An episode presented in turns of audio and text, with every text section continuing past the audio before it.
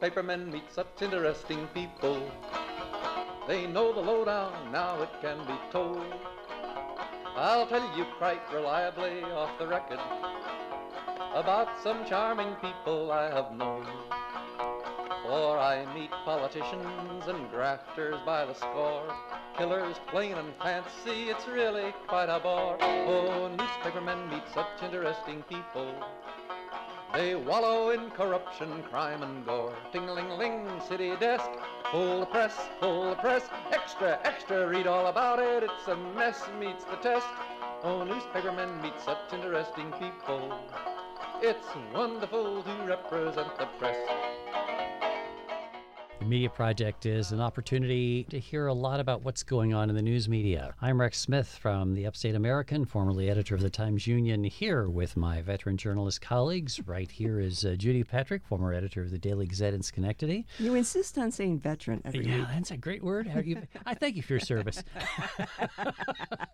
Barbara Lombardo is here, formerly executive editor of the Saratogian and the Record in Troy. Well seasoned. that's what we are. Tasty indeed.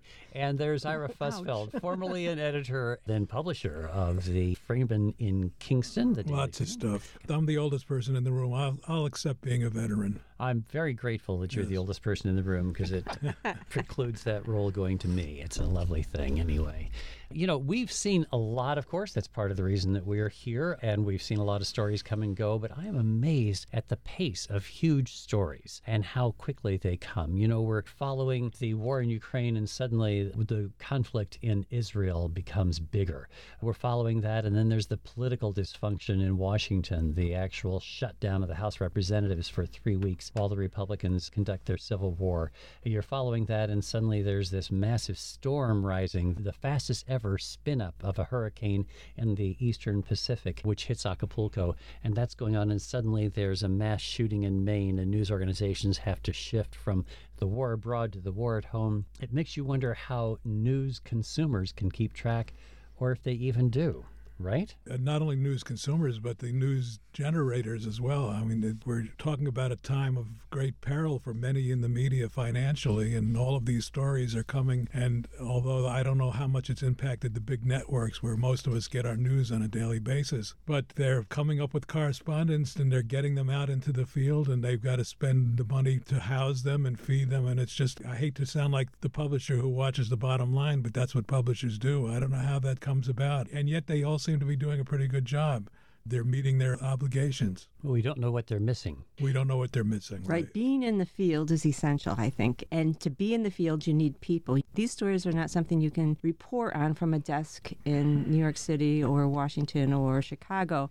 And I think when you get breaking news, it shows when you're just relying on social media or you're just relying on second or third hand reports.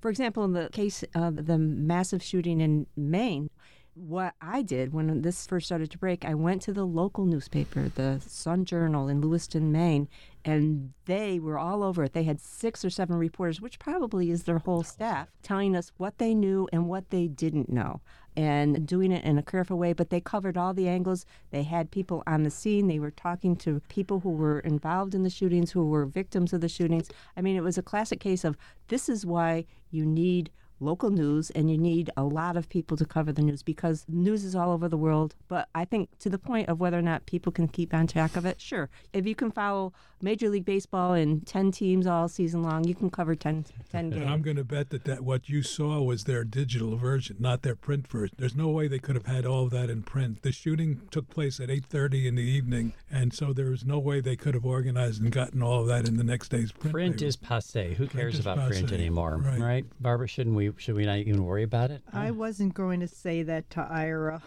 my Well, I former still, I still have ink on my um, fingers. I, I, I still get the Times Union and print it home. But when we talk about news happening, I don't think it makes sense to even be thinking about print in any way, shape, or form, except for if you're working for an entity that is still putting out a print product. Yes, you want to figure out what are we going to put on the front page? How are we going to present it in a way that's still going to make sense tomorrow when everything has changed? So we're really thinking, as you're alluding to for Judy's question, it definitely is going to be digital, which is one of the fantastic things about digital is that we can be up to the second with the news And the not so fantastic thing is that we could be mistaken. We could be trying to fill space. You could be wrong immediately, but you can with correct terrible it. cons- well how you correct things sometimes Oh boy! depends on what Here it we get into all these questions, don't we? These are questions that are really relevant to this show. First, though, to the question of how you get people on the ground. So it's important in something uh, such as a mass shooting, of course, but it's important and difficult in things like the war zone. Consider what's going on in Gaza. There are very few reporters in Gaza, and those who are are imperiled. Uh, the Al Jazeera correspondent lost his entire family in an Israeli bombing raid, and yet he is still reporting. So, how do you know what's going on there when finding even reporters on the ground is very difficult? I think I just read that there's 17 journalists as we speak who have been killed in the war, which is more than already than Ukraine, which is over a year. 23, according to the 23, count wow. put out by Poynter. But the difficulty is when you have a mistake or when you have a question even about what's going on.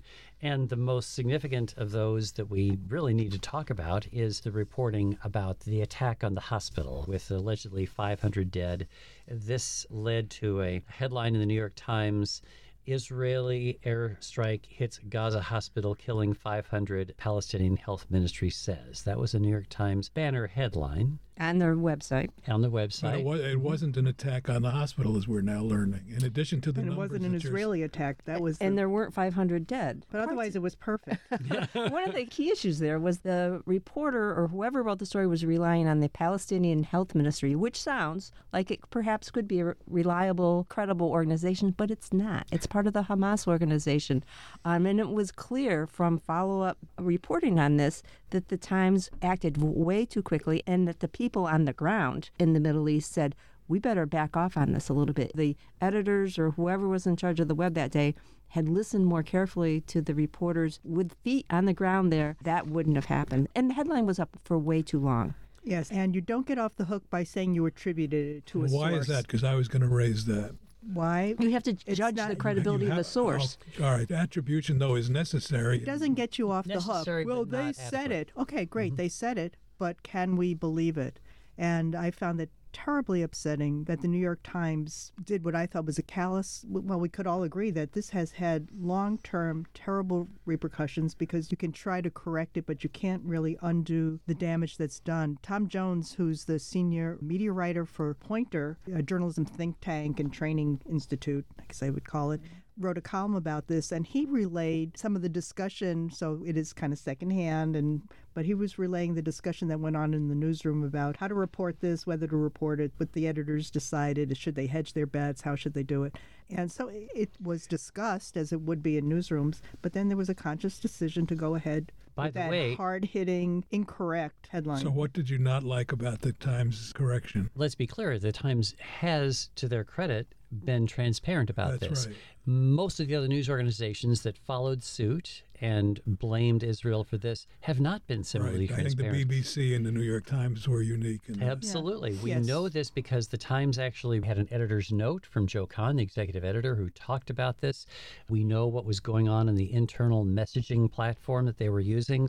As you mentioned, we had a senior news editor as well as a reporter on the ground saying, I don't know, I think maybe this is too strong. So, Ira, to your question, if you attributed it, doesn't that get you off the hook somewhat? I think not, because the rule for journalism is your goal is to tell the truth. And if you're telling a lie but attributing it to someone, that doesn't mean that you're fulfilling your journalistic responsibility. But let's say this occurs and it's going to be reported, and before we know exactly how accurate it is, should it not have been reported before you knew how strong the story of was? course it should be reported but in a way that is hedging the blame I heard some careful reporting on this in which they talked about something happened at the hospital, some sort of an, an explosion, and, and it appeared that some people were dead, but they didn't know how many people were dead and who was responsible. And then they talked about the different scenarios where it could have been an Israeli attack or it could have been a Hamas rocket that misfired. So, what's uh, your headline? How would you have written that? What you just described? I think what they knew for certain was that there was some sort of incident at the hospital and that some people had died, but there was a lot of uncertainty about it. You hold What you- back reporting all the time of what's uncertain. Remember,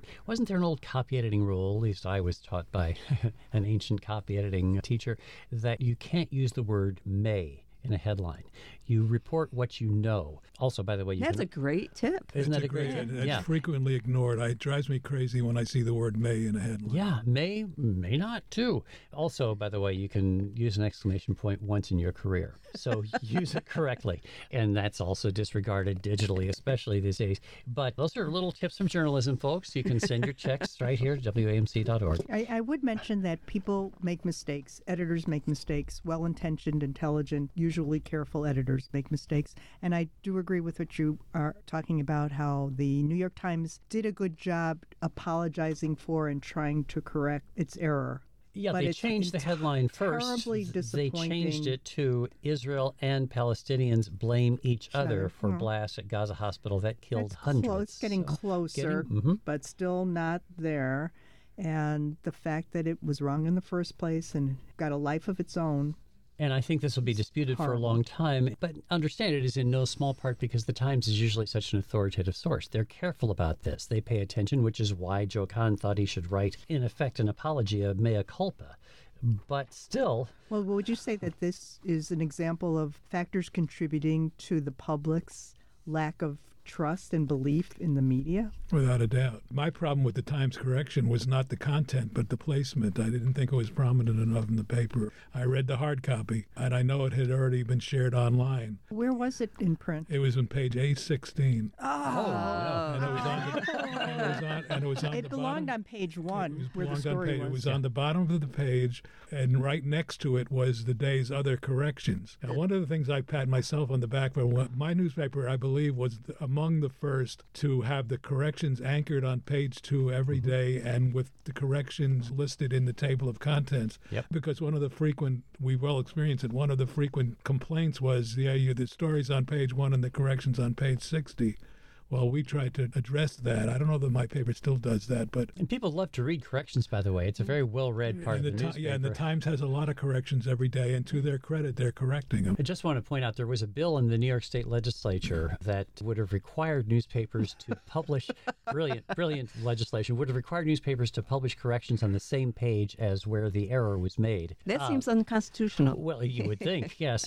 A very bright member of the assembly locally put that forward. And the problem is, of course, what if you made a mistake in the Thanksgiving Day paper, which is the biggest paper of the year? Mm-hmm. You publish a mistake on page 112, and you don't have a page 112 until next Thanksgiving. So what are you going to do? Anyway, You know. I'm ashamed we to say. I don't even know of that bad headline about the hospital explosion what made it to print. Probably very little. You're right. Uh, that, and hadn't yes, thought of that. It, did. I did see the print version, and actually it was slightly smaller because instead of the attribution which said Hamas says, because Hamas is a shorter count than Palestinian sources, which is, you know, even worse, right? The issue here, the big complaint, what put the Times under the gun was the headline. It wasn't the content and the stories. It was just the headline. And now I'm going back to my original question, which is, it's not easy to write a headline Yeah. with all of that in there, including who we're attributing the story to. Yeah. But you're, you're not using that to excuse the content of the headline. You're just explaining that headline I'm, writing I, is I'm challenging. saying that the Times attempted to put attribution in the headline, yet was still criticized Mm-hmm. because the attribution was not solid. Yeah. On the internal line, the internal communication, one of the senior editors wrote back, "You don't want to hedge it?" question mark. And a reporter covering the war from Jerusalem wrote, "Better to hedge."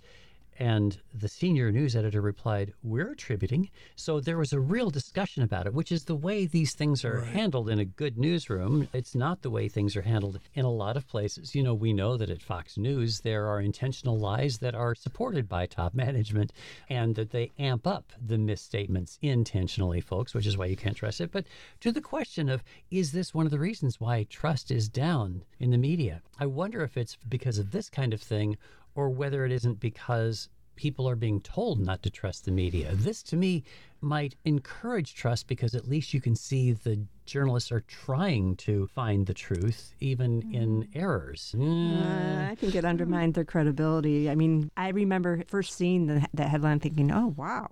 But then as the real news came forward, I said, am I going to be able to trust them? Or am I going to have to always look for alternative sources for every story I read and try to figure out the truth? Yeah, and, and boy, how many alternative sources are you going to find for international stories I alluded to in the very beginning of that there's not enough people covering them and there's the number of deaths out there is extraordinary. Those who Terrible. trust the mass media a great deal, according to Gallup, or a fair amount, is the lowest it's been since 2016, 32%. That's about what it was in 2021. 29% of U.S. adults say they have not very much trust in the media, none at all, 39%. So more people have no trust at all than even not very much. It's really very bad. And so maybe that's why people are turning away. Well, did they break that down by ideology? I mean, I, I would argue if you watch Fox News or listen to Steve Bannon or whoever is on that side of the aisle, and you hear it every day, a large part of which is denouncing what's in the mainstream papers. You can't blame people for being misled. My word is misled, but for certainly distrust. If every day you turn on Fox News and and Hannity is blaming the New York Times or something, And Fox News, of course, you haven't found out that Fox itself had to pay $870 million in damages for the lies it told about the results of the 2020 Well, one election. of the uh, one of the most recent example of uh, one of the lawyers who pleaded guilty in the Trump case in Georgia, they said Fox News got all of three minutes reported during the day on that. Other news outlets were, were flooding the airways with it, not That- Fox News. That survey found that there was less trust among Republicans in general, but it crossed all demographic groups. The other thing about that survey that was a little disturbing was trust in social media as a source of information is still fairly small, but it's rising. It's notching up a point from 2016 to 2022.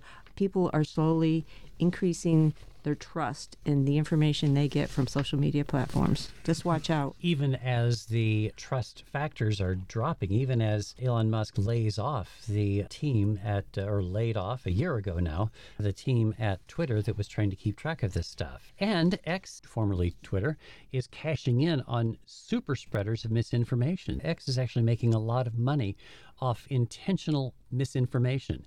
And this is part of Elon Musk's Hey, formula. they're paying eight obviously. bucks a month for that verified check. Yeah, great thing. Why not? I don't think we should be on X. And if you're helping Elon Musk to make his money, I think that's a shame. You're you're a part of the disinformation machine. If Oh you're man, playing Rex. I'm so sorry. I man, now I'm really rethinking.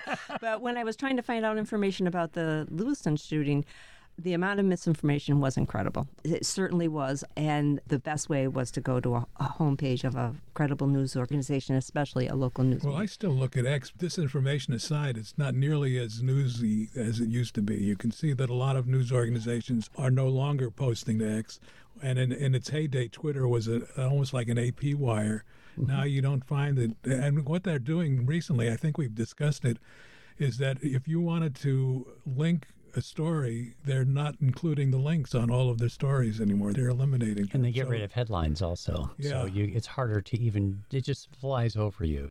And on my, on the Upstate American, I use art for my piece every week, and they get rid of that now. So, But uh, it, it's stupid for them because if people can't link to your com or whatever they want to link to and can't do it, why the hell do you have to go to that site to begin with? So that may be one of the reasons why people are actually following the news less closely. I don't know. They find it harder to find because the social media are devaluing it. You don't see it as much on Facebook. Twitter is pushing it down. In 2016, according to a new study from Pew, slightly more than half of U.S. adults said they followed the news all or most of the time. Okay, half of U.S. adults following the news. In August of 2022, that number was down to 38%. So if you're losing a quarter of the people who are following the news in a single span of six years, the percentage of raise following the news only now and then rose from 12 to 19 percent. So we are finding that Americans are disassociating from the news or stepping away from it. Is it because the news is bad so much of the time, or is it because they don't trust it, or is it because they can't find it? But also, your base year was 2016, which was the year of the Trump campaign, which I think we, we saw a tremendous bump. I would love to see the numbers before 2016 to see if it's truly been a, a strong point. decline. Mm-hmm. But I think that the loss of trust that we're talking about, you're right, has got to be a significant factor leading people to step away from the news. And yet, if you don't follow the news, you, you don't know what you don't know. You, you, you're left with just the uh, propaganda that finds its way into your hands in political campaigns.